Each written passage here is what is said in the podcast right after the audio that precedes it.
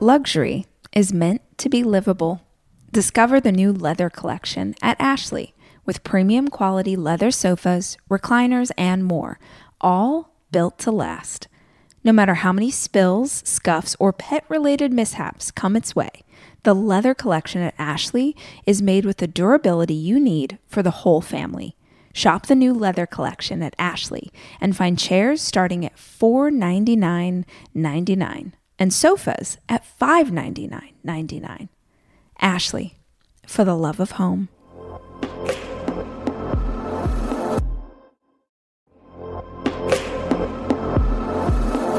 Debit card users, listen up.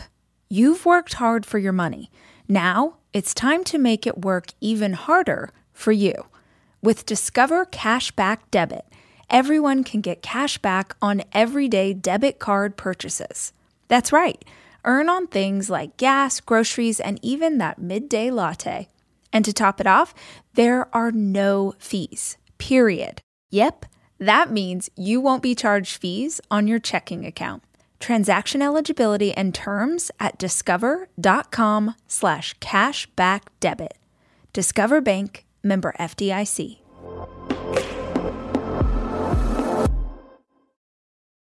And you wake up so scared as soon as you wake up in the morning you're like i've got all these goals and they're big audacious goals and i'm terrified i'm not going to ma- make them. Because if i don't make them it's going to impact my identity it's going to hurt my investors whatever it is so you're scared.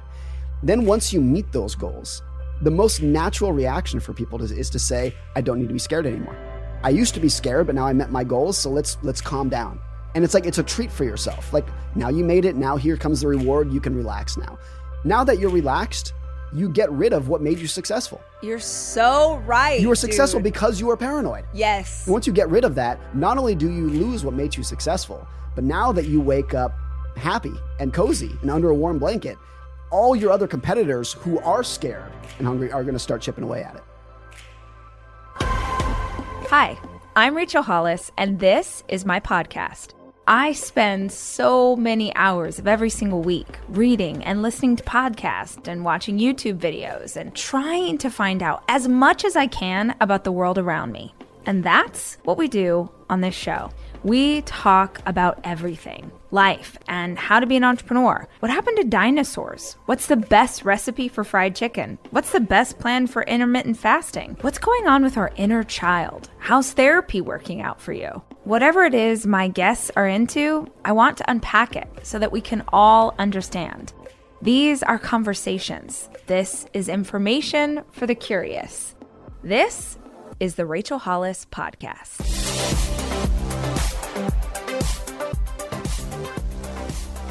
I am so excited that you are here. Thank you. Me too. Most guests are pitched to me. Yeah. You are someone that Great. I pursue. Oh, that's that's a so, good signal. Yeah, so That's a I'm. I am really, really because it's it's obvious when you go on a podcast and the host is it's not direct this direct, but the first question is who are you? right. So tell us like, about yourself. Okay, I'll start. Right. Let me start from the beginning. Right. So that's great. Thank you. So yeah, I'm I'm really excited, and I was excited originally because I had read Psychology of Money, and I thought, oh, that is such a fantastic conversation for my audience who are women, who are not to say the women aren't fantastic with money, but just my audience in particular Sure.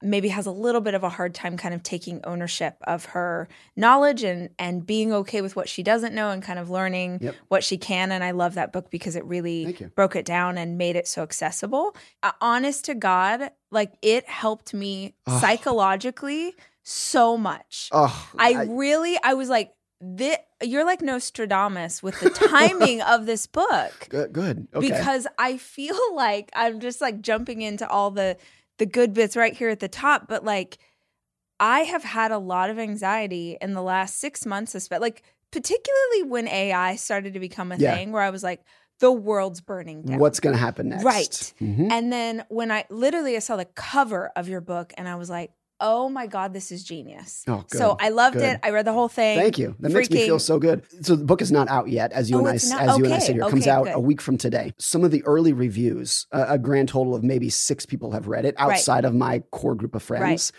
and a lot of the early reviewers don't like it.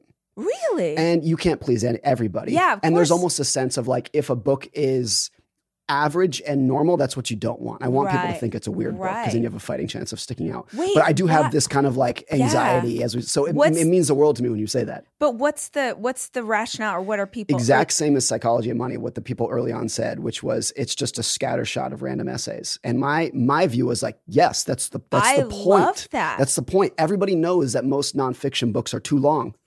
You don't need seventy thousand words to explain in one the topic. first two chapters Yes. and they just keep repeating themselves Exactly. over and, over. everyone, even the good books that you like, after chapter four, you're like, okay, I yeah, get it. I got get it. I got the point. And so to me, the only way to combat that was to say, I'm going to have a connecting theme, the Yes. psychology of money, things that never change. Once I establish that, I'm going to I'm to cover a billion different things. Yeah. And if you want to start on chapter 7, that's Right. fine because you're not going to miss every chapter lives on its own is about its own separate topic and to me that's the only way to combat rambling not only are the chapters individual like that but the chapters are very short Yes. extremely short Yes. and that too was that's not laziness that's respect for the reader right. I want to make my point and get out of your yeah, way. Yeah. And it's also I think essential because we're all so freaking busy.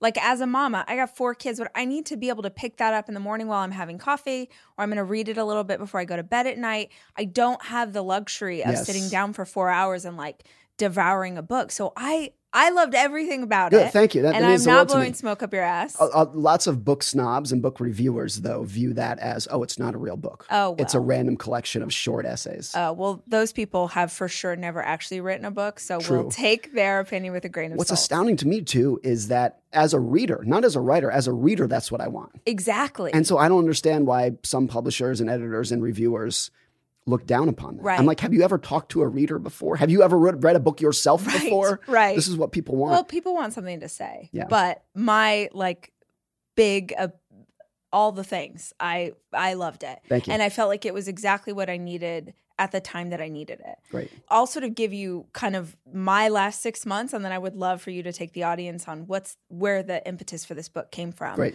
But I I don't know. I, I, I don't know. I feel like a grandpa or something saying this, but there was something about AI really, I know it's been around forever, but really coming into the mainstream.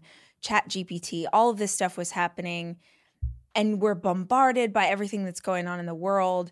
That I was like, is this all burning down? Mhm. And I am an optimist. I, I really am an optimist. I, I believe that tomorrow can be better than today. But for the first time in my adult life, I'm kind of like, oh my God, what is happening? yeah. And my 16, almost 17 year old son, we, we got into a really long conversation about AI and what is possible and what could be. And he came to me the next morning and he was like, Mom, what's the point of doing anything? Like, if robots could take over the world, like, what's the point of it? And I was like, oh my gosh, buddy, like, don't have, uh, people have thought stuff like that a million times. Meanwhile, in my heart, I'm like, I don't know. What is the point of anything?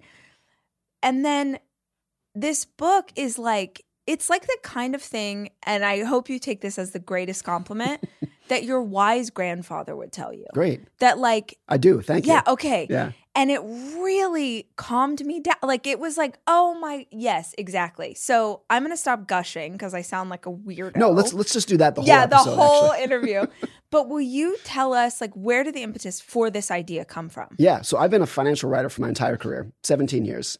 I write about, it used to be about just the stock market, and then it was about the economy. And now, and then it turned into, I want to write what's just going through people's heads. How are they thinking about greed and fear and social status, those kind of topics? In, in my career as a financial writer, I really realized, and it bothered me, how bad we were at forecasting.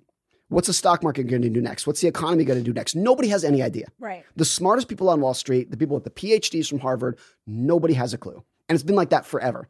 100 years ago, nobody had a clue. Today, they have no clue.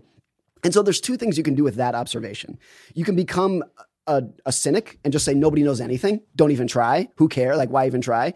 Or you can say, okay, well, if we don't know what's going to change, can we at least focus on what's not going to change? The behaviors that never change. And a lot of this was, I've always been a big history buff. I love reading about um, and not even like the big events, just what were ordinary people thinking 100 years ago? I've always been interested in that.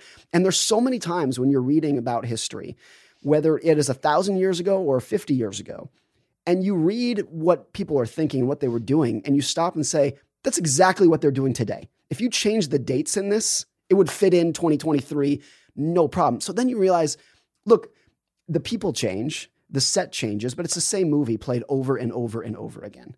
Particularly in financial crises or new technologies, like you mentioned AI.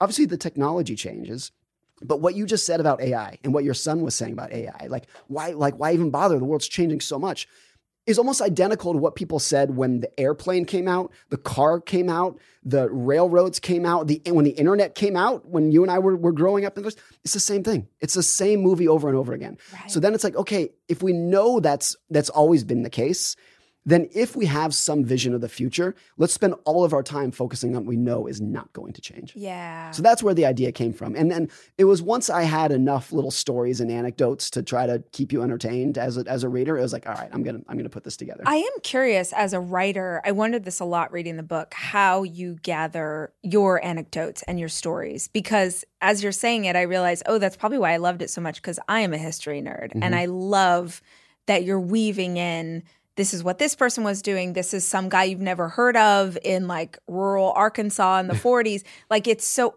are you like writing those down on your phone as you go through life or where are you finding that information? The answer to that question is yes. But the life as a writer to me is 99% reading. And it took me a long time to convince my wife that when I'm sitting on the couch in my sweatpants with a book, I'm working. I'm working very hard. Yeah. Leave me alone. This yeah. is a busy day for me. Yeah. Because that's what it that's all it is. You spend all of your time reading and for me, it's always this little nugget in my head of how can what I just read apply to something that I could write about? How does this little anecdote from the Civil War, from the Great Depression, how can I use that little story to weave it into a story about how people are behaving today? Yeah. And once you have that seed in your head, you see it everywhere. It's, it doesn't matter what you're reading about. You can read a chemistry textbook and be like, oh, that process reminds me of something that I've seen in the modern world and how systems work and whatnot. It's you start connecting the dots all over the place. It's so funny because as a writer, I do that, but it the difference is it's lived experiences. Yeah. It's watching someone in line at the grocery store. It's how someone throws a fit when they're trying to get into traffic. I'm taking those real life moments yep. and con- and I'll I'll make notes in my phone like remember the crazy lady at the gym yes. so that I can write about that oh, later. See, that's, that's perfect. And lots of that is you realize how interconnected the world is. Yeah. Because the crazy lady at the gym reminds you of this other thing that you were thinking about. And I think a big problem with modern education is that it silos fields. Math is over here, science is over here, history is over there. When in reality, like, they're all interconnected. So true. They all relate to each other. So you can learn so much about money from studying the crazy lady at the gym or the Civil War or chemistry or politics. Like they're they're all fall under this umbrella of like how do people respond to greed, fear, risk, uncertainty, social status, insecurity? They all fall under that umbrella. And it's really bad if you're talking about money. If you're a professional money manager or financial advisor and you are only thinking and learning through the lens of a finance textbook or an economics textbook, you're missing 99% of what's relevant to your field. And so much of what's relevant to your field you can learn about through the crazy lady at the gym. Right. That's the relevant stuff that's right. actually going to move the needle. So once you take that multidisciplinary view of the world, no matter what your field is, I, I just think like so many things become clear and clarify. And you start connecting all these dots about how interconnected the world is. Well, it's like that, it's the oldest expression or the oldest thought in the world is that history repeats itself. Yeah. Or I heard someone say, um, history doesn't repeat itself; it it rhymes. Yep, that was Mark you, Twain. Yeah, oh, yeah. Yep. So I'm like, I heard some. I heard Mark Twain. You were, hang, you were hanging out with Mark. I heard then, someone yep. then quoting Mark Twain. That concept to me, I don't know. It just makes me feel so much calmer. Yeah. Because you're right. And not only are you right, but you give so many examples in the book of you'll tell a story about something that's happening in modern and then you're like, here's 10 times that happened in the past. Over and over again. But when we're living the experience, it feels like it is only happening to us. Yes. So, for example, after COVID, I heard so many, there were so many memes and things on the internet about different generations and what they had lived through. And the generation that, let's say, you're in your early 20s right now, they were recounting, like, we've gone through this and this and this, and now COVID, and how intense that was for them. And we all feel very attached to our own lived experience and yeah. the perspective that happens inside of that. But then you look at if you were 100 today, what you have lived through in the last 100 years. Oh my gosh, yeah. It's wild. Yes. And respectfully, it is much more intense than maybe what you've lived through in the last 20. Yeah. There's several documentaries and books that focus on centenarians who've lived over 100 years and what they've experienced. So you think a centenarian today would be born in at 1923 or earlier. So they grew up during the Great Depression, World War II. They've seen everything. And then you compare that to myself or you, and like what what we have experienced is so limited. One of the criticisms that I thought was like actually decent criticism of psychology and money is people would say, "Hey, you wrote it through the lens of a college educated white American male." And if you are an Indian female, if you're a female reading it in India, Right. a lot of those things don't map. And I would I would first say like yes, great criticism, but B, I think that's unavoidable because I am a white Right. American male, and Right. I nothing is more persuasive to you than what you've experienced firsthand.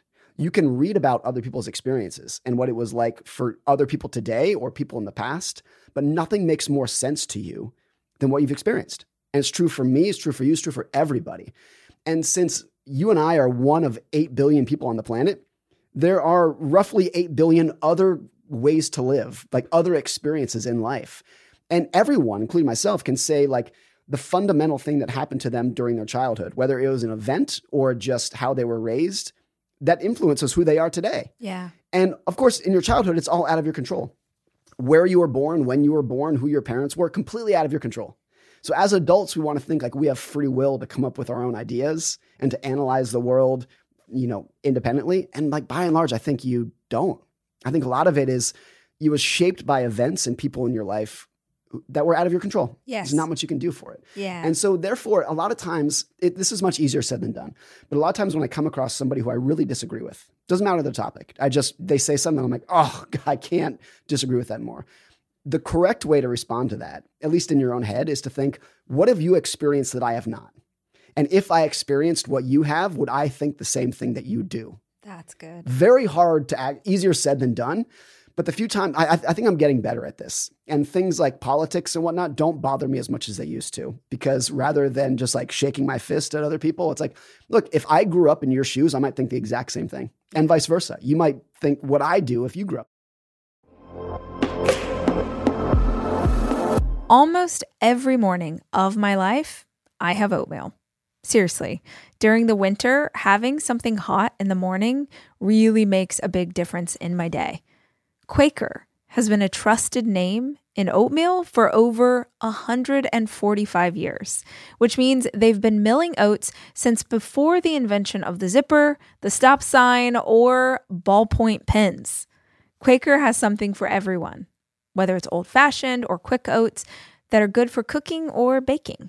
And while a ton of things have changed, the good stuff remains the same.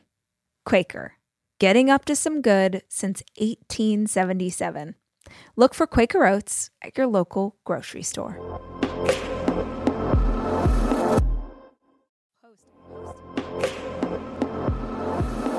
I am taking my four children away this weekend to go skiing. And I think if you're a parent like me, you understand how important it is to have a kitchen available to you when you have four kids, which is why Airbnb is always the place that I head to just make the vacation easier. And I have always used Airbnb as a place to stay, whether it was for work or family or a girls' weekend. But more and more, my friends are using Airbnb in a totally different way as a business, as a way to invest in property and earn money for it. While you're away, your home could be an Airbnb. Hosting can easily fit into your lifestyle, and it's a great way to earn some extra money. Your home might be worth more than you think. Find out how much at airbnb.com/slash host.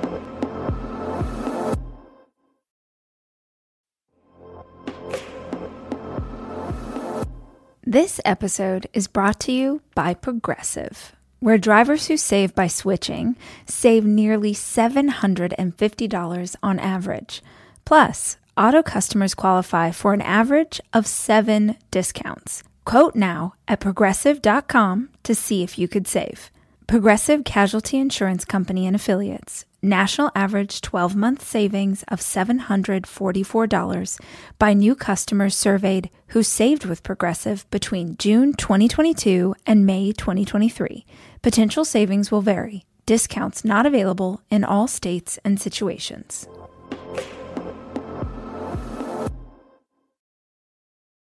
I loved how many examples, every single chapter is its own story and its own perspective on different things that are very easy to think are unique to us or our experience.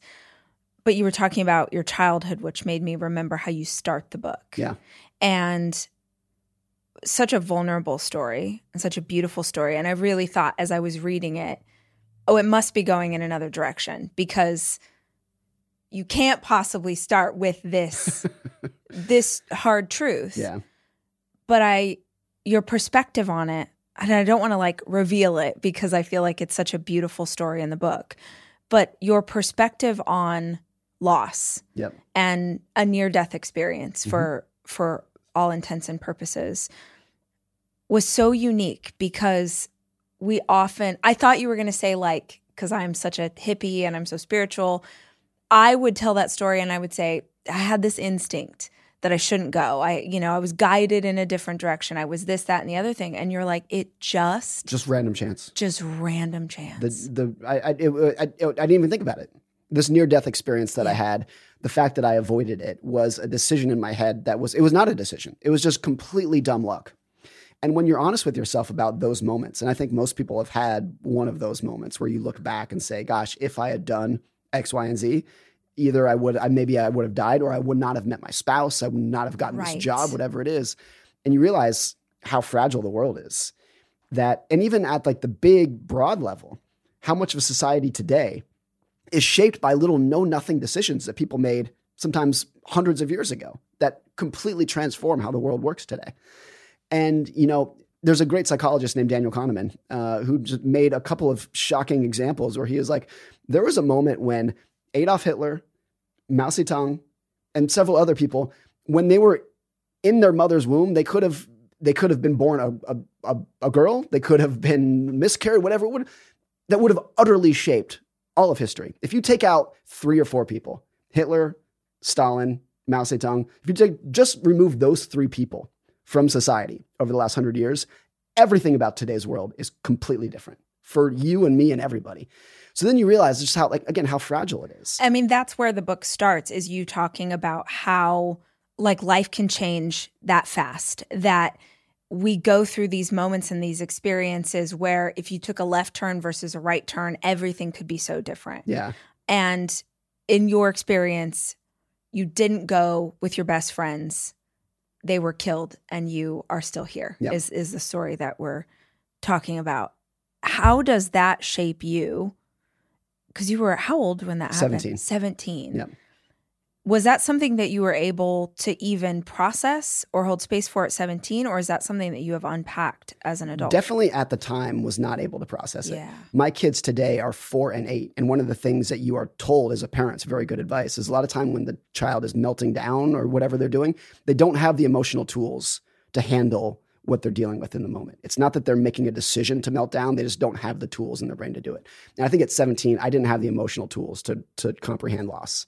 And so I dealt with it by kind of ignorance. One of the things I, I didn't write this in the book, but I, I as I thought about it, I remembered I didn't go to my friends' funerals Really? because I think I just it was easier for me. I just I couldn't handle mm. what it was at the time, and I was not ignorant of it. I'm sure that day of their funeral, I probably sat in bed and cried. It was not like I was ignoring it, but I just I think I just couldn't couldn't wrap my head around what was going on at the time.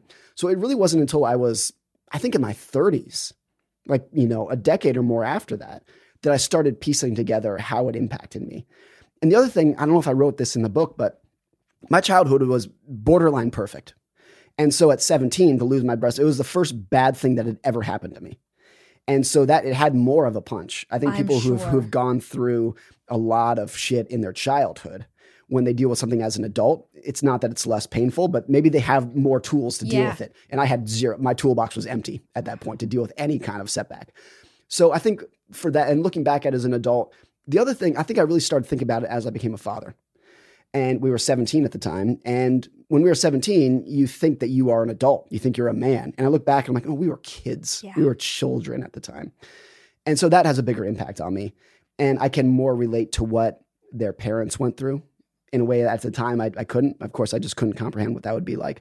So I think there's a lot of things in life where it takes decades to look back and really understand what it meant to you at the time. Yeah. And I also think that th- this uh, I, I've written about before about.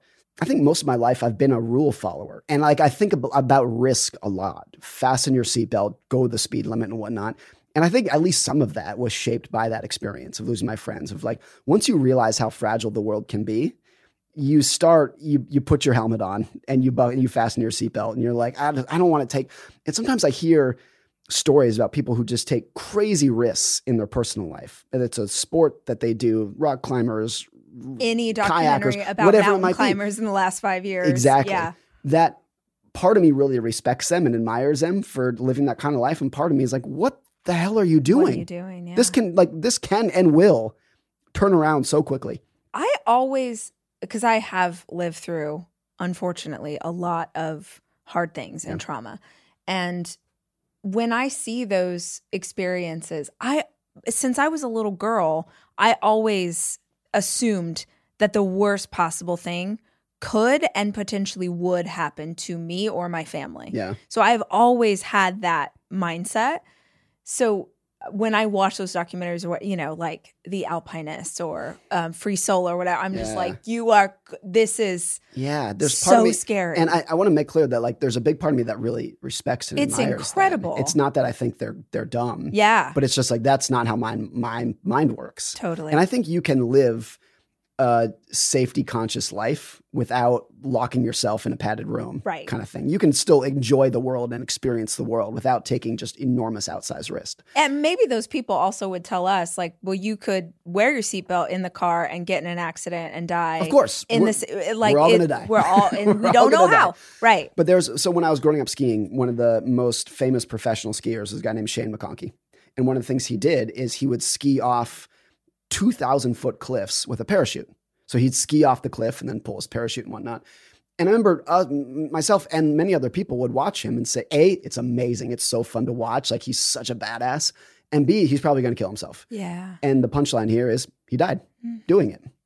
And there was a part when he passed away where, of course, it's so sad and tragic, and the whole community was ripped to shreds. But there's part of me that was like, yeah, we could, we Yeah. could have seen this coming. Yeah. There's another part of me that's like, I think he saw it coming too, and he didn't. It didn't bother him. Right. I think if Right. he if he had uh, an eight ball and he knew that he was going to die in his 30s, he would. I think he would have said, "I'm I'm kind of okay with it." Yeah. So there's another part of me that's like, that's an amazing. It's amazing to witness that kind of mindset, but I don't have it. Yeah.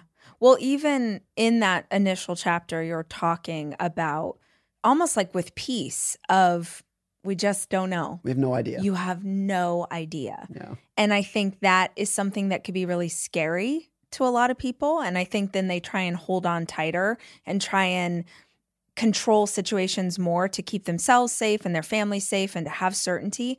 But there is no certainty. No certainty you whatsoever. really don't know. We really have no clue whatsoever. And I can name a dozen instances in my in my own life of how I met my wife and like where we moved, decisions that we made that were no nothing decisions. We did not think them through at the time. That transformed everything. And then it's it's one thing to look back and accept that. It's another thing to realize it's going to be the exact same going forward. That's what when you look back, it's like, oh, that's so funny. If I didn't hold the door for you, I wouldn't have met you. And then you got me a job. It's another thing to say it's the future is going to be exactly like that. That's terrifying. if that's true, then the opposite is also true. That we can make decisions that seem like no big deal that can drastically affect our life in a negative way. Yes. That you can do something that you invest in a sure thing that ends up, you know, driving you to the edge of financial ruin. Like, or you're checking your phone while you drive and you get in an accident. yeah. And now you're paralyzed. Like, you, you can come up with a billion different examples of what that would be. So, what then do we do with that information? If we hold space for the fact that we really don't freaking know, is your message like, we'll be present in this moment and appreciate what it is, or why tell us that story? I think there's two things to take away from it. I think at the broad level, like let's have some humility when we're thinking about the future, particularly like for the whole economy, the whole country. Where's the country going to be in 50 years? Like, come on. You think we have any idea whatsoever? that that's one takeaway. It's just a plea for humility. At the individual level, I think there is a, a there's an argument for however much safety you think you need in the world, however much like caution you think you should have, you should probably have more because it's easy to underestimate how fragile the world can be. Yeah. And so everyone's different. And I think, again, I think there's a way to live a great, fulfilling, uh, fun life without, you know, wearing a football helmet 24 seven. So I think when you think about it that way, it's you you do go out of your way to avoid some of the risks that might seem like worth taking, but if you really think them through, it's like ah, I just I just don't want to do that. Guys, no two listeners of the show are exactly alike, which means that no two vacations you take are going to be exactly alike either. And if you're looking for a place that will serve all of you, Texas has a vast landscape of cultures, regions, destinations, and activities that allow for an infinite number of different travel experiences. I love Texas so much, I moved my family there for five years. Because here's the deal Texas has it all. Are you a beach person? We got you. If you love a rugged vacation, not my jam, but there's plenty of campgrounds, hiking trails, and state parks galore. My favorite part about Texas? The food. It is the thing I miss the absolute most. Whether you love barbecue or Tex Mex or just want to be in cities that take their food very seriously, you can enjoy live music, visit internationally recognized art museums, and check out thrilling cowboy experiences. Visit traveltexas.com slash get your own to get the only trip to Texas that matters. Yours. That's traveltexas.com slash get your own.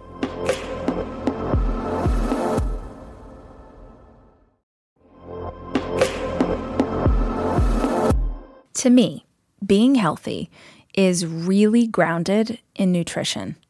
Honestly, what I eat and what my kids eat is super important to how we live our lives. It's why I love a company like Thrive Market because Thrive Market carries brands with the highest quality ingredients and sourcing methods. They restrict hundreds of ingredients across their food and cleaning categories. So when I go online and I use their on site filters, I can figure out exactly my lifestyle needs and trust that what I'm getting from Thrive Market is what I want to take into my body. When you join Thrive Market, you're also helping a family in need with their one for one membership matching program. You join, they give. You can join in on the savings with Thrive Market today and get 30% off your first order plus a free $60 gift. Go to thrivemarket.com slash rach for 30% off your first order plus a free $60 gift. That's T H R I V E market.com slash rach. Thrivemarket.com slash rach. From a financial perspective, too, I'm going to misquote this and you'll know it better. You say it a couple times. I don't know if it's your quote or someone else's. Invest as an optimist and save as a pessimist. Or, you got it. You okay, got it. okay. Save your money like a pessimist and invest like an optimist. Save your money with the idea that what's in front of us is going to be tough and there's going to be recessions and job losses and it's it's a tough road in front of us. Invest your money with the idea that if you can endure that and make it through that minefield, the rewards for people who stick around are great. And I think mixing that optimistic and pessimistic view at the same time is it's hard. It's a contradiction, but you need to get them to coexist. Because if you're just a pessimist, you're going to miss all the opportunity. And if you're just an optimist, you're going to run over the cliff.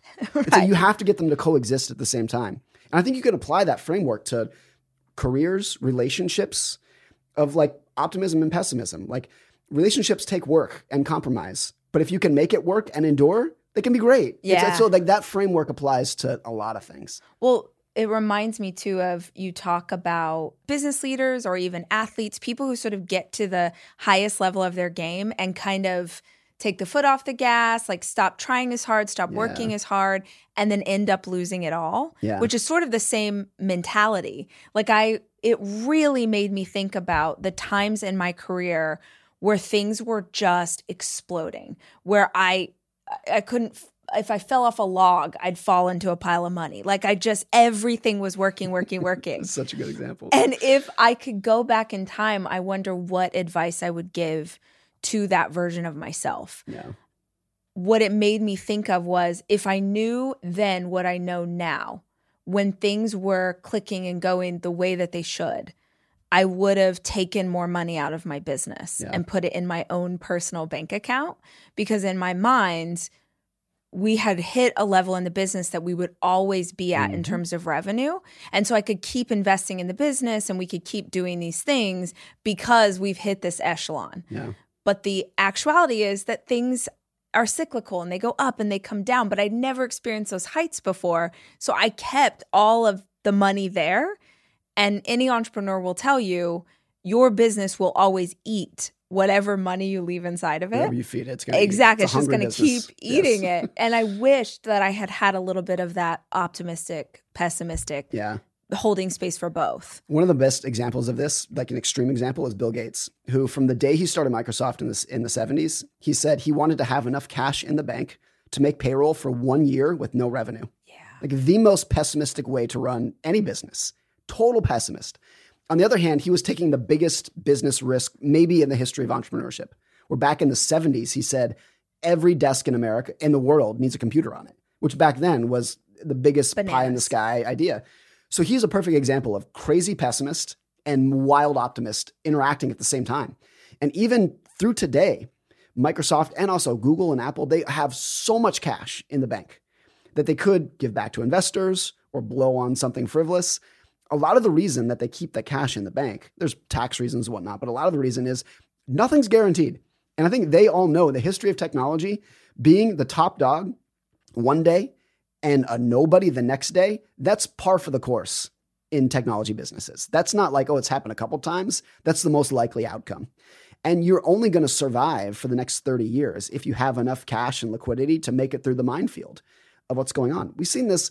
Facebook is a really interesting example of the biz, like the number one business of the past 15 or 20 years. Probably not an exaggeration. And by 2021, absolutely on top of the world, worth almost a trillion dollars. Mark Zuckerberg's thing about running for president. It's like nothing's Oh my God. on top really? of the world. He was at the time. Okay. that's, that's my nightmare. We're safe now. It's okay. and then kind of and then kind of not imploded, but looked like it was heading there. Stock fell 70%. All of a sudden, Mark's being hauled before Congress to like explain all of society's ills. And like there's like it had this giant like kind of meltdown and it's rebounded since then, but there is no business that's exempt from that. Yeah. And what is the glorious company today? Probably Apple, maybe Amazon. But Amazon too is another example of like two years ago was just an absolute money machine. Could do no wrong, was worth several trillion dollars. Everyone who worked there is a gazillionaire. And then that too, stock fell 50%, lost a lot of its mojo, lost a lot, like some of its reputation and whatnot. And then like employee morale sinks from there. Nobody's exempt from that. Well, Nobody at all. Talk about this. Like, isn't there historically a lot of examples of businesses or leaders in businesses who sort of rest on their laurels and then what made you successful in the first place ends up you stop doing those things and then you kind of fall Yeah. backwards. What made you successful is you wake up terrified every morning. And you wake up so scared. As soon as you wake up in the morning, you're like, I've got all these goals and they're big, audacious goals. And I'm terrified I'm not going to ma- make them. Because if I don't make them, it's going to impact my identity. It's going to hurt my investors, whatever it is. So you're scared. Then once you meet those goals, the most natural reaction for people is, is to say, I don't need to be scared anymore. I used to be scared, but now I met my goals. So let's let's calm down. And it's like it's a treat for yourself. Like now you made it. Now here comes the reward. You can relax now. Now that you're relaxed, you get rid of what made you successful. You're so right. You were successful dude. because you were paranoid. yes. And once you get rid of that, not only do you lose what made you successful, but now that you wake up happy and cozy and under a warm blanket, all your other competitors who are scared and hungry are going to start chipping away at it. Right. And dude, it's so important to hold awareness of that because as human beings, we get to make a decision. Yeah. You get to choose. Everybody listening to this who's like, well, I don't want to wake up paranoid. I don't want to have anxiety. I don't. Don't go into business. Right. Don't go into business. Totally fine. Yeah. Absolutely. Like you get to choose. And I do think that is a much healthier space to exist in Yeah. than one where you wake up every day and you feel like you're already behind, right? Yes. But without question, the seasons of my life where I have had that kind of energy were the most financially successful seasons Yes. I've ever experienced. And I think if you want to relax, so to speak, you need to extract yourself from the game. You can't relax while you're playing. You can't do it. Dude, unpack that. That's good. I think I, I really admire. I always use the example of Jerry Seinfeld, who was Yes. on top of the world in 19. His show was the biggest thing ever. NBC offered him personally $100 million for one more season. And he said, No, we're done. We're out. And asked about it later, he said, The only way to know where the top is is to experience the decline. And he said, I have no interest in experiencing that. So even though the show was going vertical, he just said, We're, I'm out. I've, I've accomplished enough. Other examples of that, I'm pretty sure Cameron Diaz did the same thing. Of I, I, I could I could be wrong on this, but I'm pretty sure she doesn't she she doesn't act anymore. No. She's still an A-list celebrity. I'm sure people chase her around. She But has that wine company. yes, but the people who say I accomplished what I wanted in this game, and like I, I just like rather than half-assing it, Yes. I'm I'm just going to extract myself from it. oh my God. I so admire people who do that because the opposite of that, you can so imagine a scenario in which Seinfeld lasted five more seasons, yes. and they all got fat and lazy, and it sucked. It wasn't funny anymore. Right. And now instead of remembering it as the greatest show of our era, we remember it as like the sad shell of its former self. And you know what example of that is? The Simpsons. The Simpsons is still on air. They're still making new episodes That today. feels insane. and most people don't know it because it's not a good show anymore. it's not. In the what 90s, it was the best show that existed. And today, it's like this sad shell of its former self. So compare Seinfeld to The Simpsons. It's like, you got to quit while you're ahead. And I hope I can do that myself. It's very hard to do because if you have a skill, you want to squeeze as much juice as you can out of it. But when you see, like, how happy must Seinfeld and the rest of that crew be versus the producers of The Simpsons, who are just kind of like, like maybe I'm, I'm sure they actually they actually love. They're also today. rolling around in piles of money. They're the rolling around in Simpsons piles people, of money. So they're So, like, fine. don't- but Don't have any sympathy for them. creatively, yeah. Yes, if I look at how I would want my life to play out, it would be closer to the Seinfeld idea versus the Simpsons idea. Absolutely. Of course, that's a ridiculous level of success, but just quitting on your own terms. Yeah. My dad, I, I wrote about this in Psychology of Money. My dad did this too. He was an ER doctor, which is, in my view, the most stressful job that exists. Literally, people dying in your arms every single day. And after 22 years of it, he said, I've had enough. It's too much. Working night shifts, very stressful. Like, I'm ready to just pick up and move on to the next phase of my life. And by doing that earlier than I think he thought he would, it gave him so much happiness and joy. And you compare that to the people who are like, I didn't save enough. So I'm burnt out of my job, but I need to keep working for another decade. Exactly. And then it's not on your own terms. If you can control your own destiny by quitting while you're ahead, I think that's for almost everyone that's going to lead to lead to a level of happiness in your life. it reminds me of a interview I was watching Jon Stewart on The Shop. Do you ever watch The Shop? No, Oh my god. It's but like but big Jon Stewart fan, of course. Yeah. So the shop, it's on HBO, which is now called Max, which I don't understand, but we can get into that later, is LeBron James. I think they have like eight or nine seasons. It's fantastic. I think it's one of the best produced shows that Wow. exist today. it's a it show is- or a podcast. It's a show. okay. So they are all in a barber shop, and every single time it's six or seven people sitting in a barber shop, but like beautifully produced. Yeah. The photography is unreal. Everyone looks amazing. And the collection of people are really interesting comedians, rappers, athletes, and LeBron. And they all sit around and they just talk. Shoot and it, as far as I can tell, they're just maybe three hours they're recording to get an hour or 45 minute show. But in an episode, they were asking John why he left The Daily Show. Kind of the same thing. You're crushing it, still could have gone on for 10 more years, whatever. Why did you decide to leave? And he said, I knew it was time to leave when when we first started the show, they'd be like, okay, John, we're going to put you in the suit. You got hair and makeup. We're going to go down to the street. We're going to talk to 15 people. Here's the bit. It's going to be really funny. We're going to turn it into this. And he'd be like, fantastic idea. Let's go. And he said in his last season, they'd be like, okay, John, we're going to put you in your suit. You got to do hair and makeup. We're going to go down the street. We're going to talk to 15 people. And he was like, I love this. But what if I don't wear a suit? I keep on my sweatpants. I don't really want hair and makeup. Maybe you can just do a little powder. What if we do it on Zoom so I don't have to go down to the street? And he basically realized he was trying to back out of everything that had made him, Made him great good. at what he was doing. Seinfeld talked about this too about what made the show so good is that he and Larry David would just walk around New York observing life. They would go to a deli and like watch how people ordered, and that and they would turn that into a skit. But once they got so famous, he couldn't do that anymore. He, because he was so big, he could not go to the deli. He couldn't ride the subway because he would just get bombarded. So then he's kind of locked in his mansion. Great life, but but it took away from the thing that made him so great. And once you realize that that's gone, then and I think this happens for a lot of CEOs too, where what made them great is like let's say they're very good at designing a product, but now that the company grows, now they got to be de facto head of HR and marketing and fundraising and all these things. They used to spend all their time building products, but now they can't do that. They're pulled away from that to do all these other things. So it's easy to miss the moment in which you are pulled away from the thing that made you good. Right. I also do feel like there are a lot of founders who, because it is their baby, they get obsessed with needing to be the CEO, even though they have no actual skill to be a CEO at the level the business is now. Yes. Like if they would just stay as like the head of product or whatever it was and and make all the money but not hold the title, Yeah. you'd actually be able to grow the company to an even bigger place. Yeah, totally. I mean, there's a lot of people who are very good at startup, at running a startup, but once the company grows, they sh- they should and need to step back. Yeah. Uber and Travis Kalanick, who is the founder of Uber, nobody in the world was better at fa- at running Uber when it was a new company. And once it scaled and became a big behemoth, I, I don't think it's an exaggeration to say nobody was worse at running the company. You needed like a steady hand adult, and Travis was not swing for the fences, but like swing for the fences with a nuclear bomb kind of guy. So in the early days, Uber's not going to work unless you have him. Once it's a big company, the company is going to disintegrate if you keep him on. And, of course- and, they, and they eventually fired him for Yeah. that.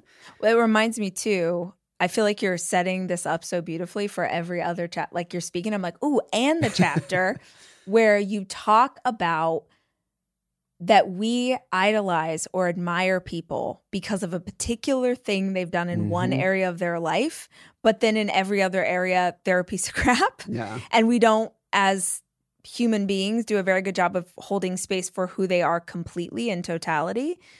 I have talked about this with my boyfriend for at least two years of how do you like have someone that's really good at one thing that you really admire for this one thing that they do and you're like dang i respect the hell out of this athlete but then you watch let's say what it takes to be Mhm. at that level and you're like oh you're i mean i'm i with all the respect in the world because people like come at me michael jordan kobe like people that you're like holy shit you are the best of the best of the best but if you watch the jordan documentary it's, It's incredible insane. Kobe, and it's he's the same. he's the worst Yes. he's the best but he's the worst and kind of everybody who's talking about him is like but also yeah. what it took to get what there. it took Those to guys get them worked there 24 hours a day, 365 days a year for 20 years. absolutely And there's so many people like that. I think you need to be able to separate. I so admire and love watching you, and never in a million years would I want your life. exactly That's what's hard to separate. It's very easy to look at Michael Jordan and say, "What it that would must be the the most enjoyable life to live." No and I think by and large the answer is no. no way Because one of the theories I have is that people who are exceptionally good at one thing tend to be exceptionally bad at another. they're like- hyper focused on the yes, one it's thing like everybody's brain has the same amount of capacity for work and pain and whatnot. And the people who are crazy good at one thing just devote all of their mental bandwidth to one thing at the expense of everything else. And for a lot of these people, I wrote the other day, among the top 10 richest men in the world, there are a cumulative 13 divorces. And seven of the top 10 have been divorced at least once. And so, which is a much higher percentage than the general average. So here you have a group of people who are like universally admired, particularly by other young men who are like, I want to be that person. But then you dig into what it's done to their personal life. And by and large, it's not great. yeah I'm, I'm a big Warren Buffett fan. yeah i As- can tell I- you, I- you as an investor, I- I- charlie munger I, i'm like I quote him once or these twice. yeah Once or once or one, one or two hundred times, Yeah. let's say. But there's a there's a really good biography of Buffett called The Snowball.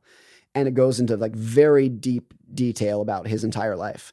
And you realize that his financial success came at the direct conflict and expense of his, his personal life. And the reason he's so successful is because since he's been 11 years old, he's devoted 24 hours a day to picking stocks at the expense of everything else his kids, his wife, everything. So I, I, I love reading biographies of those kind of people who, again, you can, at the end of the book, you say, Gosh, I so admire, I'm so glad you exist. And I admire you for so many reasons. And I would never want to live your life. and that's the thing is that most people don't Make that jump. complete the and. Yes. They don't add that in. You you use the example in the book of Elon Musk, hmm which I mean, just a Even since I've written it, it's in- got it's gotten crazier. Even since I since I wrote it. But there's part of me that's like, of course he's crazy. Of course he says crazy things online. This is a guy who took on NASA when he was 30 years old and won. like, uh, of course he's crazy. The reason you like him is because he's crazy. But you have to then realize that there are things that he's going to do that you crazy things he's going to do that you don't like as well. There's no such thing as like a crazy out of the box thinker who's also very calm and polite and PC, etc. That doesn't exist. Right. Like the reason that you like them is because they're these wild minds. And you have to accept that those come in the same package. You can't pick and choose which part of it you want. And so this is it's really important when you are looking up to these people and finding role models. Or actually I would separate that. It's one thing to look up to someone. It's another to consider them a role model. So I really look up to Elon Musk and I'm glad he exists in the world because of the technologies he's, going to create. He's not a role model. And, and like, it's important to distinguish. You can have one of the same. He's not a role model in the sense that I do not want to mimic his life for myself. If other people do, like that, that there, there might be some people, a 19 year old entrepreneur who's like, I want to be the next Elon Musk. And if you really know what it takes, then great. I'm glad you exist too. But I like just a calm, peaceful, private life with my kids. Right. And I think right, most people that's most people that's what they want. Right. So it's really it gets dangerous when you look up to these people, but you're only looking up to a sliver of their life without realizing what the full package entails. Well, the the other problem is that a younger generation looks at certain people and does admire them and thinks that the entire package is what is required to be at that level. Yeah. So there are a lot of these sort of billionaire we know who they all are who are doing things and also kind of getting away with being an asshole. Yes. Like they're just not they're just doing like everything that happened with Twitter. You're just like, "What?" why? man child with too much money is happening here. Yes. But then a younger generation thinks, oh, to you know, he's a genius, and part of being a genius is being awful to everybody. They view it as a license to be an asshole. exactly. They, and That's- and that's really also, Josh living in your mom's basement, you haven't done anything. You're just being an asshole. Yes. You have nothing else to show for it. Nothing else. two really exam- interesting examples to me on this. There's an interview of Donald Trump in the early 80s, before when he was like a known real estate developer, but he was not Donald Trump yet. Very calm, very measured, very quiet, very completely different person. No matter what you think of Trump today, utterly different person. Same with Musk. If you watch an interview of Elon Musk 20 years ago, when he was a successful entrepreneur, but he was not the richest man in the world yet, very calm, very mellow, very measured. So I think for a lot of people, it's the classic thing. And this is not, I didn't come up with this, but money just accentuates who you are. Right. And for a lot of those people, before they were crazy successful, they had to get along with other people. And so they were calm and measured. And once they became so successful that they did not need to do it, then it all just the, out. the demons just poured out from there. And who are we to say that you and I or, and other people wouldn't wouldn't do that? Because of course I to be a to get along in society, I have to bite my tongue sometimes. Yeah. And I have to make sure that I'm polite to people who I don't want to be polite to because I want to get along in society.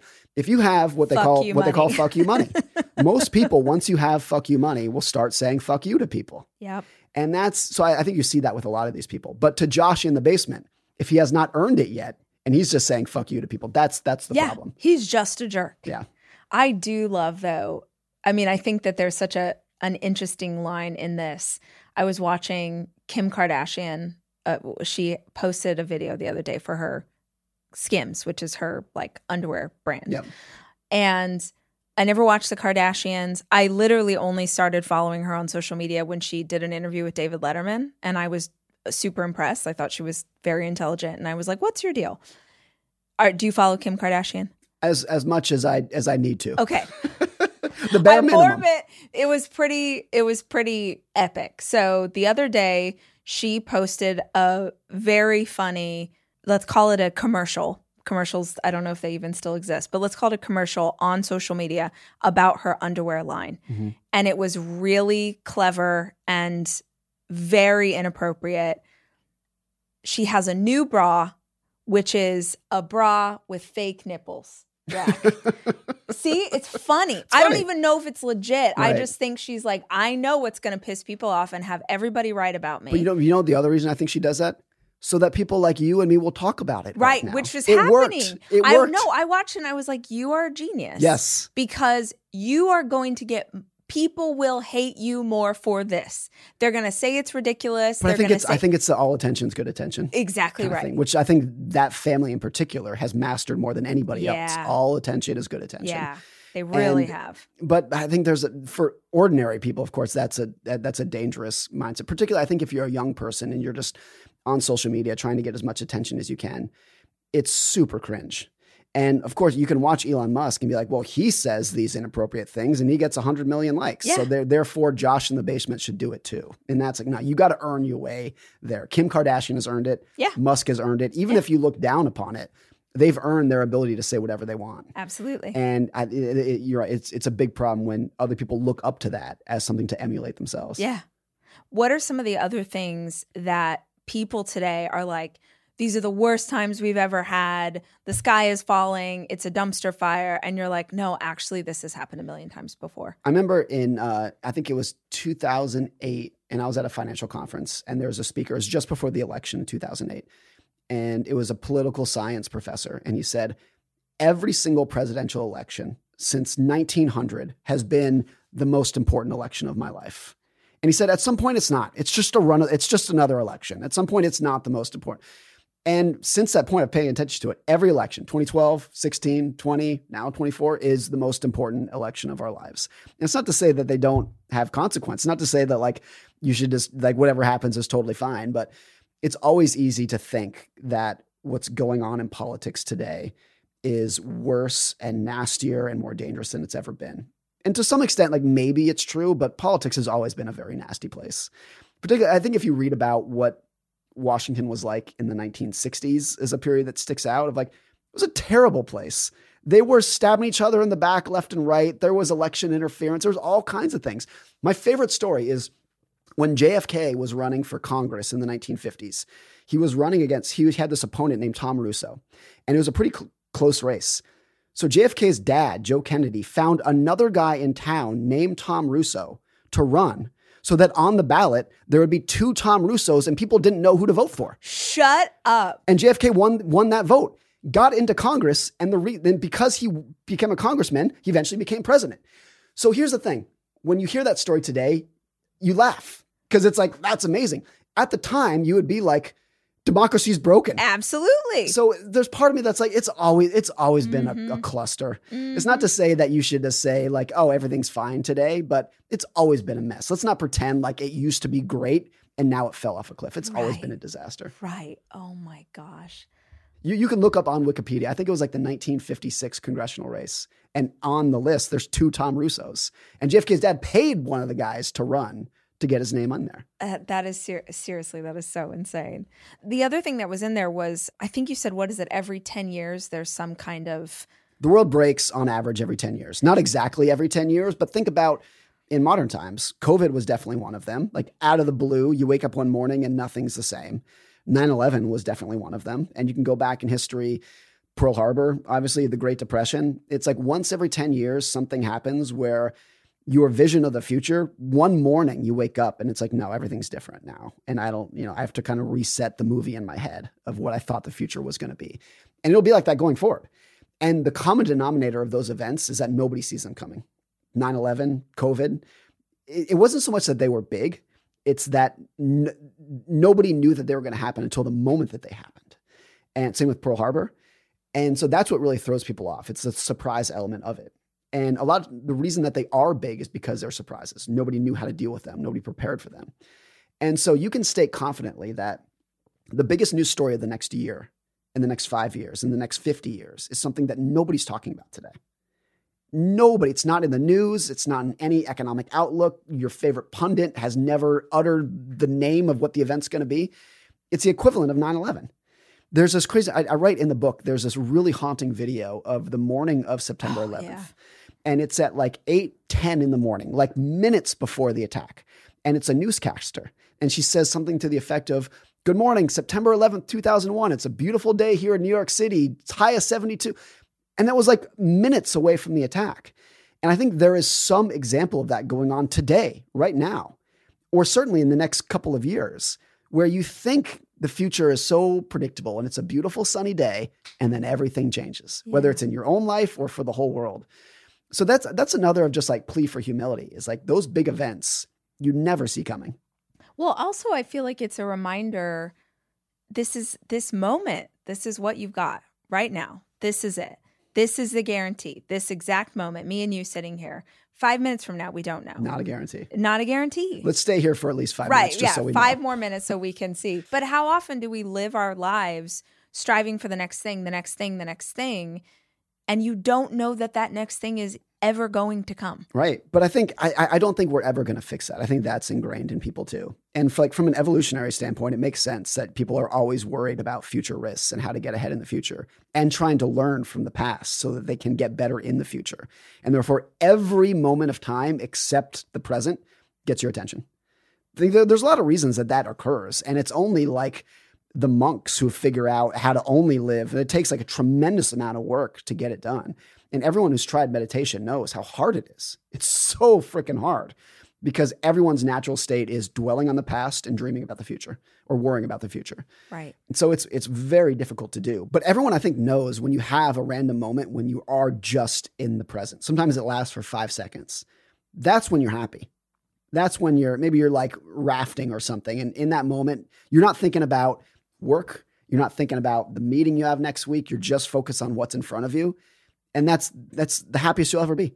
It's so like you you know that's the secret to happiness, even if it's just so ridiculously hard to make it work. Yeah. Were there things when you set out to write this book that you really hoped people were gonna like I told you, it honestly helped my mental and emotional well being, I think, going forward. It was like a light switch, like, oh right, this is true. I understand this. This is real.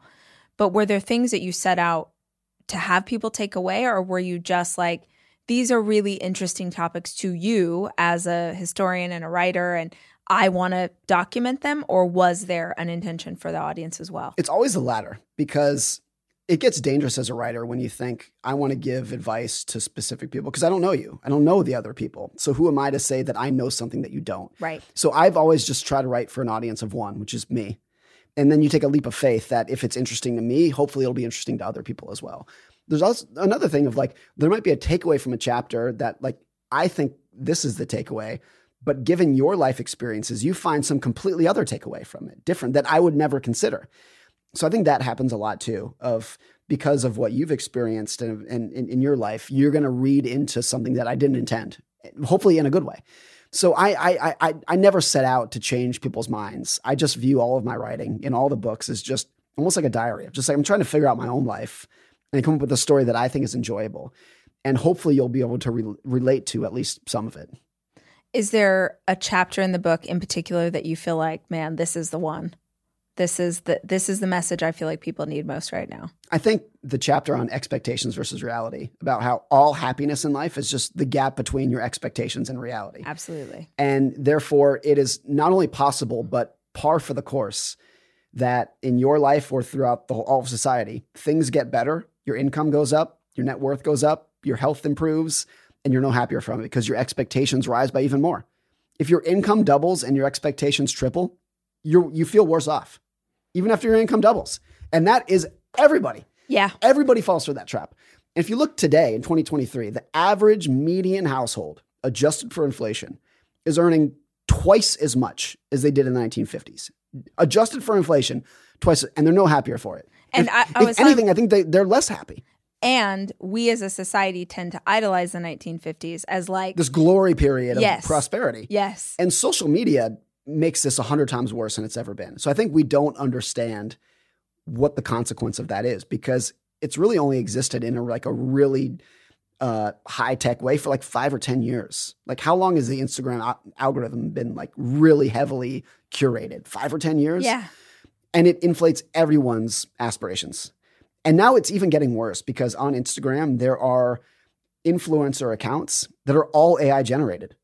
It's either of a person or of like the inside of somebody's house, and none of it's real. It's all AI generated. And yeah. they can, that algorithm can like tweak and twist. Like, what if we make the nose 1% slimmer? Will people like it more? And then it's a, it's it's going to inflate everyone's aspirations to a degree that is off the charts. Yeah. And I would say like when I was growing up, when I was a kid in the 90s, in my in my world, rich people drove new F-150s and regular people drove used F-150s. That was the range of outcomes.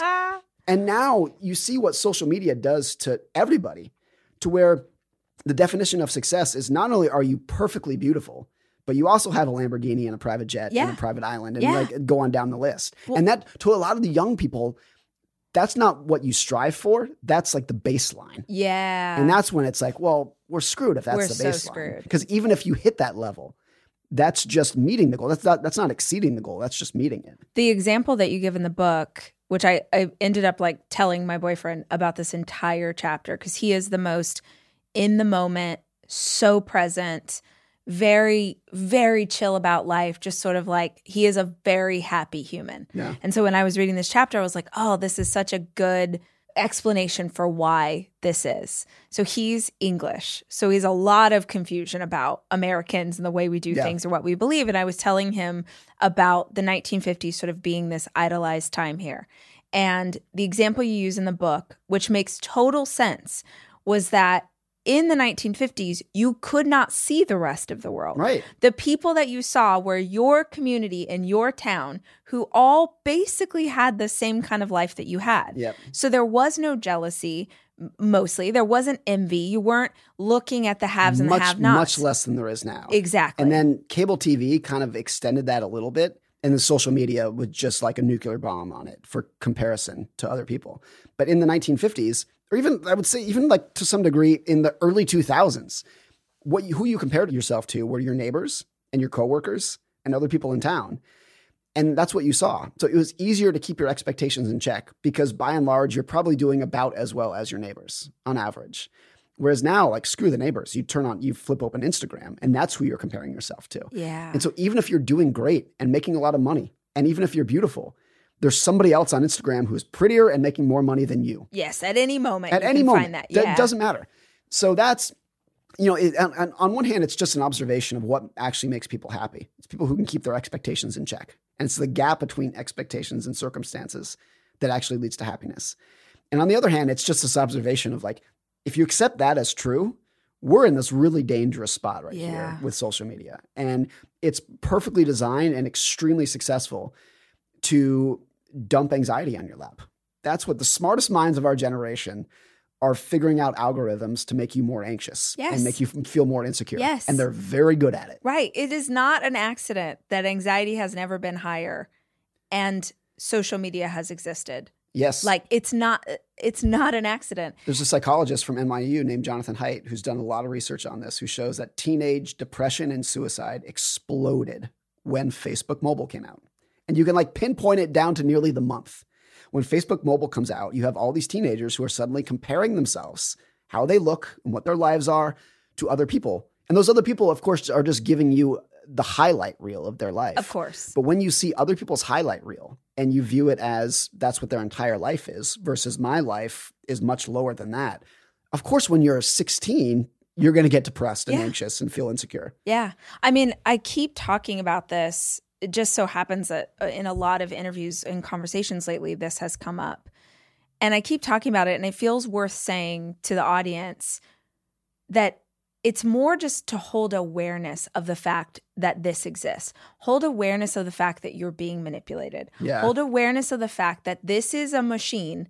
I, I just uh, uh, sat with Michael Easter and we were talking about this idea that if you are not paying for something, you are the product. Yes, You are the thing being yes. sold. Mhm. And there are really smart people who are figuring out how to keep you locked in, how to keep you obsessing. You have a great Charlie Munger quote in this chapter. The world is not driven by greed, it's driven by envy. It so Yes, real. It yeah. is so real that you look at what someone else has You and say, if you, they can have it, why can't I? why can't I have and not only thing? that, but I know that person. They're not very smart. I should have more. And it, it's just like, not to sound super dorky, but like step outside the matrix for a second and just see it for what it is.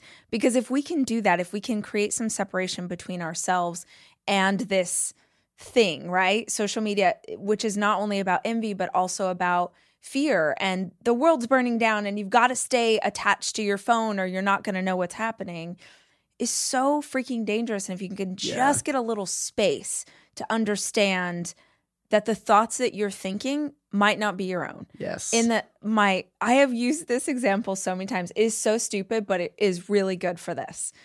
So I got to interview Arnold Schwarzenegger for his new book, which was exciting.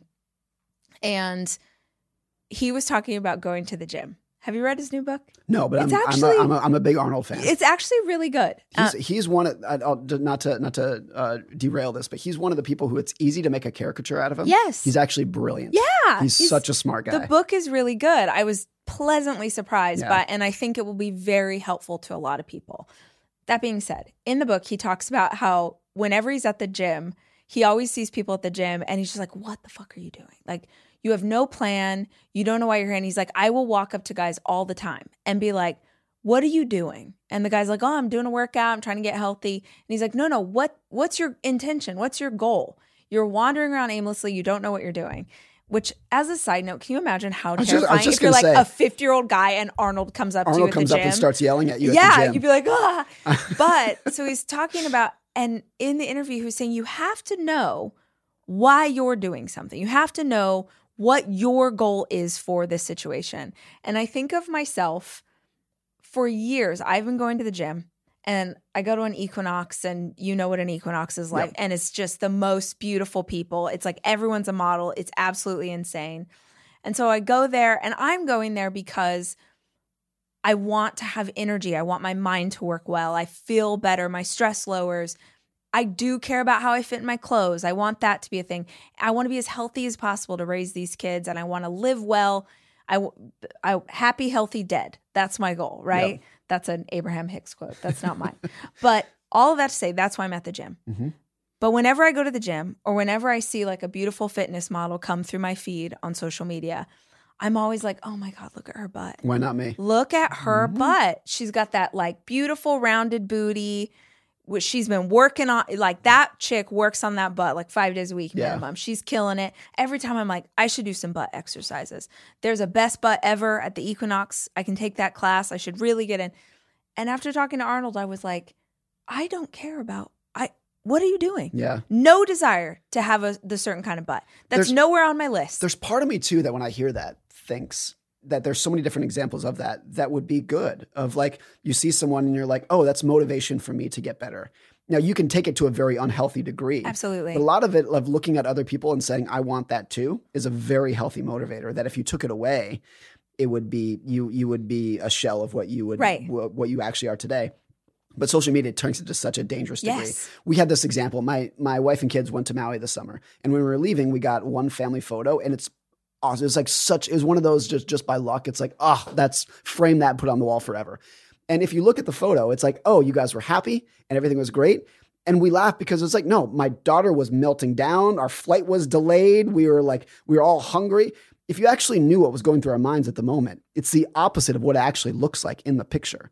And there's so much of that too. I heard this like really powerful story years ago. It was David Brooks from the New York Times. This is like 2005, I want to say. And he says two things happened to Julia Roberts this week. One, she won the Academy Award, and two, she found out that her husband was cheating on her. So here's the the million dollar question: Did Julia Roberts have a good week? Mm. And you are an idiot if you think the answer is yes. But it's so easy to just focus on this one little thing of what it looks like from the picture without realizing that if you actually get the full view of what's going on in their life, it's much different. And that is social media to a T. That's a perfect example of what social media is. It looks like everyone's winning the Academy Award, but if you see the whole view, everyone's suffering. Everyone's got their demons. Everyone's got their skeletons. Everyone's going through some shit, with no exceptions. Some people's lives are better than others, but no one is exempt from that. And so that's why social media is great and I love it and I spend a lot of time on it. But having your close personal friends who you can talk with and understand their demons and commiserate about their demons and your demons, that's the most healthy thing in the world. Well, and it going back to this idea of us just holding space for what that is is a great form of entertainment. But when it starts to augment the way that you think about yourself, or, you know, I'm not, I need this, this, and this. If I had that chick's butt, then I would be happy. If I had his car, then I would be happy. That chapter, it's funny that you talk about that one because it was something that really resonated with me. I am a very happy person, Mm-hmm. and I'm a very happy person. I am a million times happier than the height of my career, the highest it's ever been. Yeah, that's a a million times happier. Yeah. And a big part of that is because I have high expectations of myself, but I don't have high expectations of other things in my life. I'm pleasantly surprised kind of all day long. Yeah. And I think that's, uh, you know, over a decade of doing a gratitude practice every morning and looking for little moments that I can be grateful for is I'm just like tickled pink Yeah, that I wore great. orange and black for Halloween today. I uh, that's it's, it's, it's very great by the way. Thank you. Uh, I have a friend named Brent Beshore who says the secret to a good marriage is when y- both husband and wife have this mentality of, I want to serve my spouse, but I expect nothing in return. And if you both do that, then you're both pleasantly surprised. Yeah. You're like, oh, you did this little thing for me. But I like I never expected that. Like I want to serve you, but I had no intention, I had no expectation that you were going to serve me in return. yeah. And if you both do that in equal amounts, you both wake up pleasantly surprised every single day. Like that's that's the key to it. Do you have in any of your research or or your own life examples of how people can I hate to even say like lower your expectations because it just sort of sounds like wah wah. I don't think it's that. I don't think it's like it's not pessimistic. Yeah. It's It's appreciative. it's appreciative. The, one of the examples I use, I use this in The Psychology of Money, is from Stephen Hawking, who was the late scientist, one of the smartest people to live in the last hundred years. And if you're not familiar, he had a motor neuron disease and he was paralyzed from head to toe, He had no control over his body. And he did an interview with the New York Times many years ago. And in the interview, he's talking about how happy he is and how great his life was and just how like how amazing everything was. Like for a guy whose life ended up in a wheelchair and he can't move a single muscle in his body, if there's anyone who has a right to complain, it's him. But he's not. He's happier than most of us. So they asked him, the New York Times asked him, they said, What is your secret to happiness? And he said, My expectations were reduced to zero when I was 21, which is when he got his disease. And he said, Everything else since then has been a bonus. So, like, when you're, when you have, when your expectations are just pushed straight to the floor, and at 21, they say, Not only are you paralyzed, but you're probably not going to live much longer, then every day that you wake up feels like a gift. And to everyone else whose life is perfect, they wake up and they expect it to be perfect. And then, therefore, the fact that their coffee was a little cold makes them angry. Where Stephen Hawking wake up and sees the sunrise and says, "Ah, what a gift! I never expected this." So, like when you put it that stark, you're like, "Of course, that's exactly what it is." And I know, I'm sure you know, very wealthy people who are miserable because they expect everything. yes. And if there's a speck of dust on their floor, they're angry at the housekeeper. Right. And it's just like, the- what's the to me? It's like, what's the benefit of something like that? Not not against housekeepers, but when you when your life gets so great that anything less than perfection is going to make you angry. You know where I see this a lot? This funny example that I noticed on on the DC Amtrak. If you're taking the train from DC to New York, which a lot of people do, they have a quiet car. And in the quiet car, you're supposed to speak at no higher than a whisper. It's supposed to, if you want to get some work done, you go to the quiet car.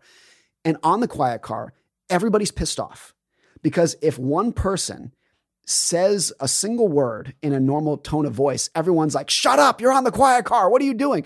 So you go there for peace and quiet, but every, it backfires because your expectations are that you will not be interrupted at all. And then so, What a so everyone, so everyone's angry on the quiet car, even though you go there for peace. Oh my god. So you see it like once you, if you put yourself in an environment that inflates your expectations, it's always going to lead to some level of misery. Well, it's also that it's like the law of familiarity. Like you get used to something, something that used to be so amazing. Holy crap, I can't believe I get to sit in this seat on the plane. I can't believe I get to afford a restaurant like this. I can't believe that these things get to happen. And then you just get used to it. It's cool just- once. Right. Yeah. You just like accept that this is what it is. Yeah. And then anything that's not that feels. So much of it too than- is the thrill of anticipation. So even the first time you experience it, you got most of your dopamine dreaming about it.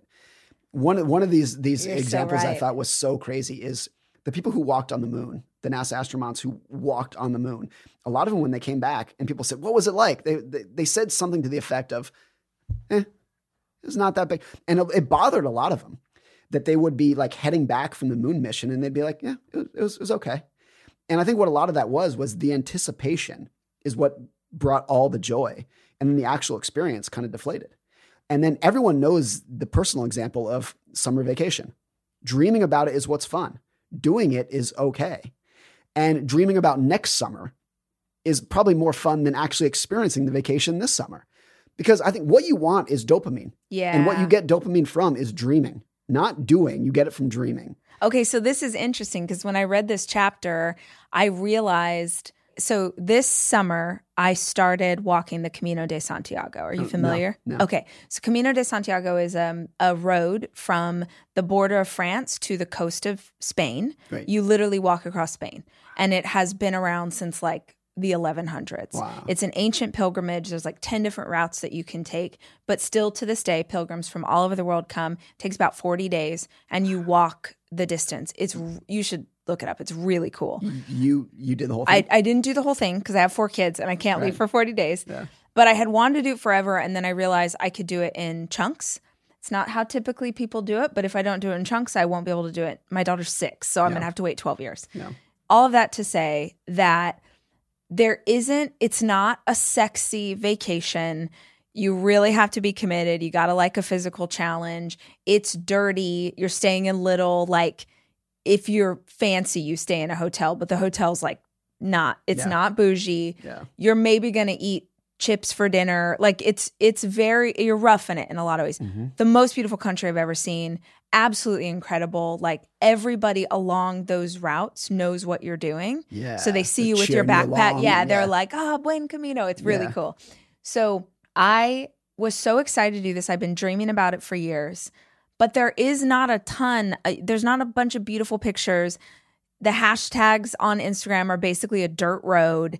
There's not blog, but there's not YouTube. There's very little visual aid Yeah. of what this is going to be. I'd read a bunch of memoirs, but I didn't have really any expectation other than I'm going to walk for 16 miles a day. yeah.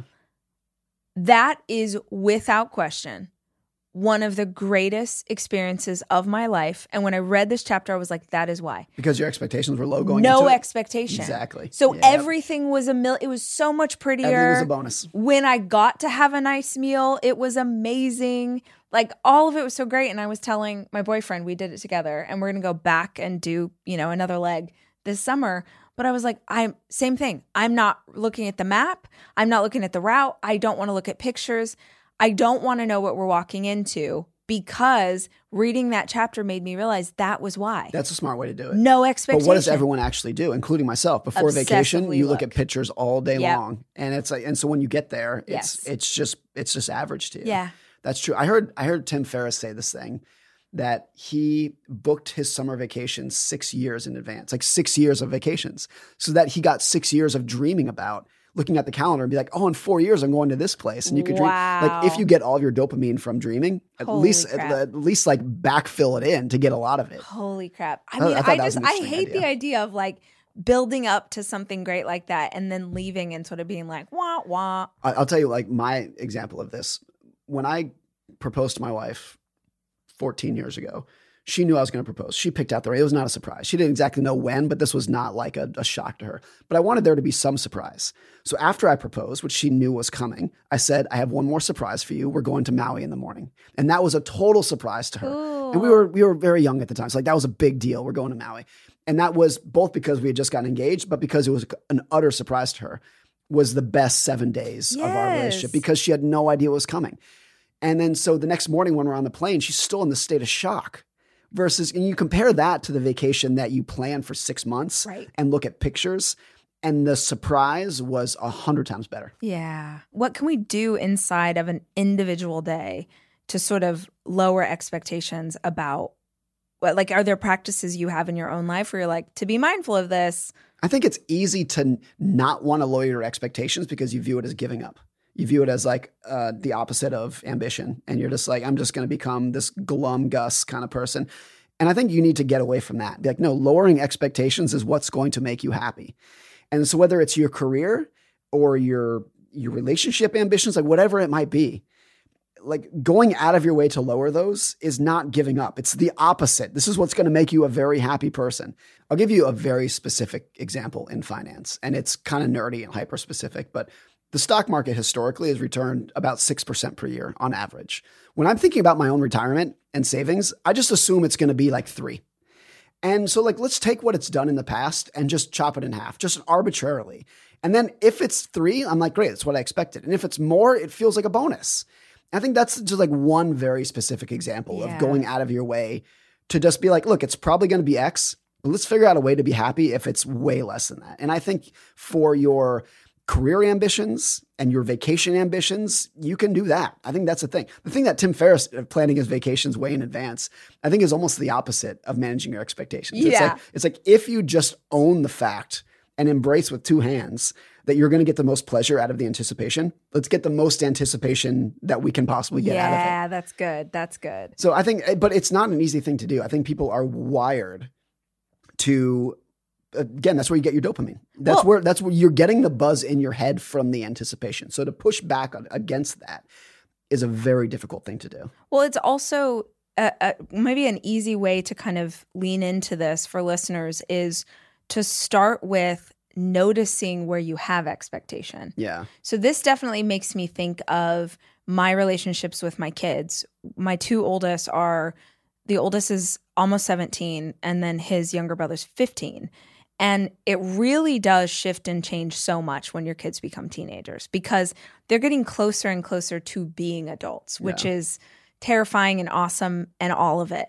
But I am so hyper aware of not wanting to put my expectations on who they are. yeah, As something I really learned a lot about as a parent because I did not grow up with parents who thought that way of not wanting my kids to feel like they need to be an extension of me or that they need to show up in a certain way in order to have my love or appreciation that they just get to be their own unique special creatures.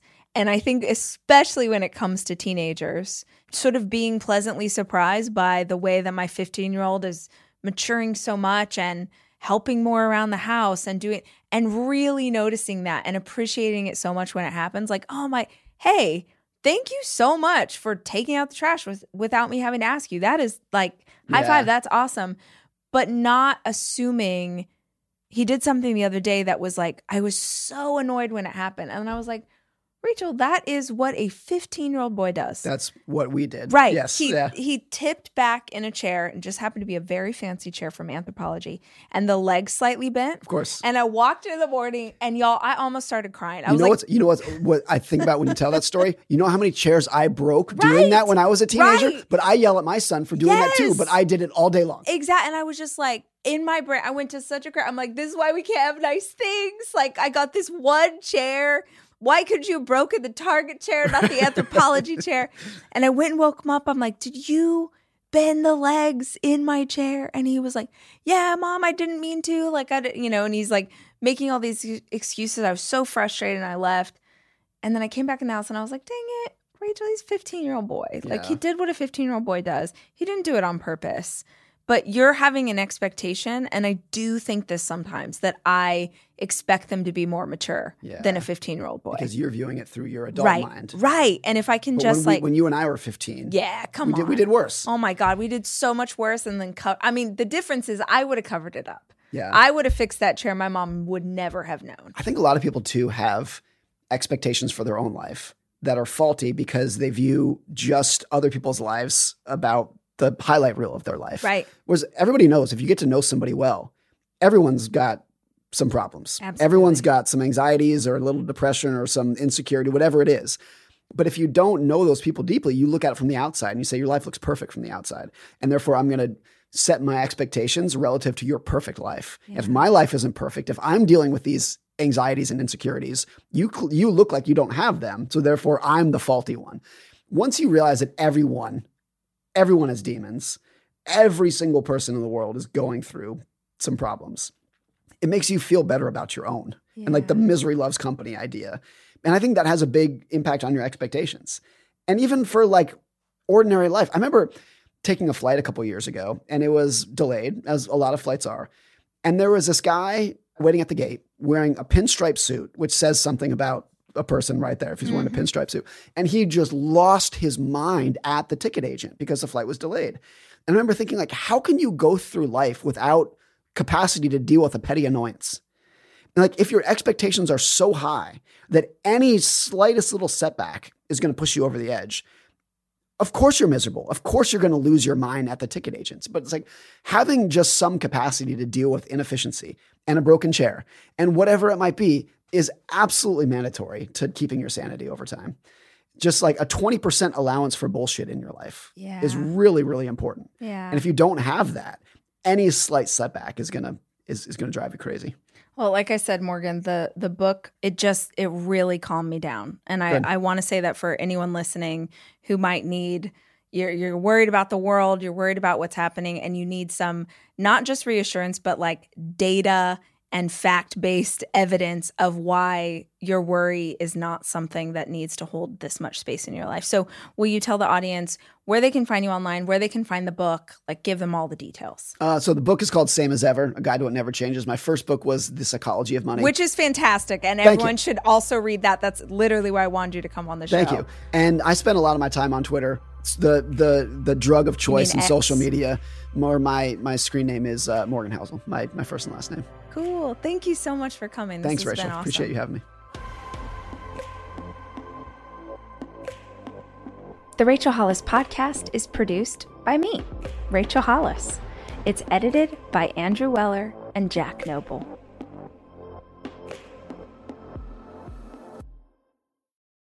Hi, I'm Cyndi Lauper. My scalp was covered with psoriasis. Felt like I was trapped between a rock and a hard place. Then I started Cosentyx. Cosentyx secukinumab is prescribed for adults with moderate to severe plaque psoriasis 300 milligram dose. Don't use if you're allergic to Cosentyx. Before starting, get checked for TB, serious allergic reactions, severe skin reactions that look like eczema, and an increased risk of infections, some fatal, have occurred. Cosentyx may lower ability to fight infections, so tell your doctor if you have an infection or symptoms like fevers, sweats, chills, muscle aches, or cough, had a vaccine or plan to, or if IBD symptoms develop or worsen. Learn more at Cosentyx.com or 1 844 Cosentyx. Cosentyx works for me. Ask your doctor about Cosentyx. It's your time. Join global thought leader, executive producer, and New York Times bestselling author TD Jakes and today's leading culture shifters for an experience unlike any other. At the 2024 International Leadership Summit, spiritual and business leaders can gain the practical tools they need to maximize their timing for success. With world class discussions, breakout sessions, and networking opportunities, this is where your dreams turn into reality. Timing is everything, and your time is now. March 21st through 23rd in Dallas, Texas. Register today at thisisils.org.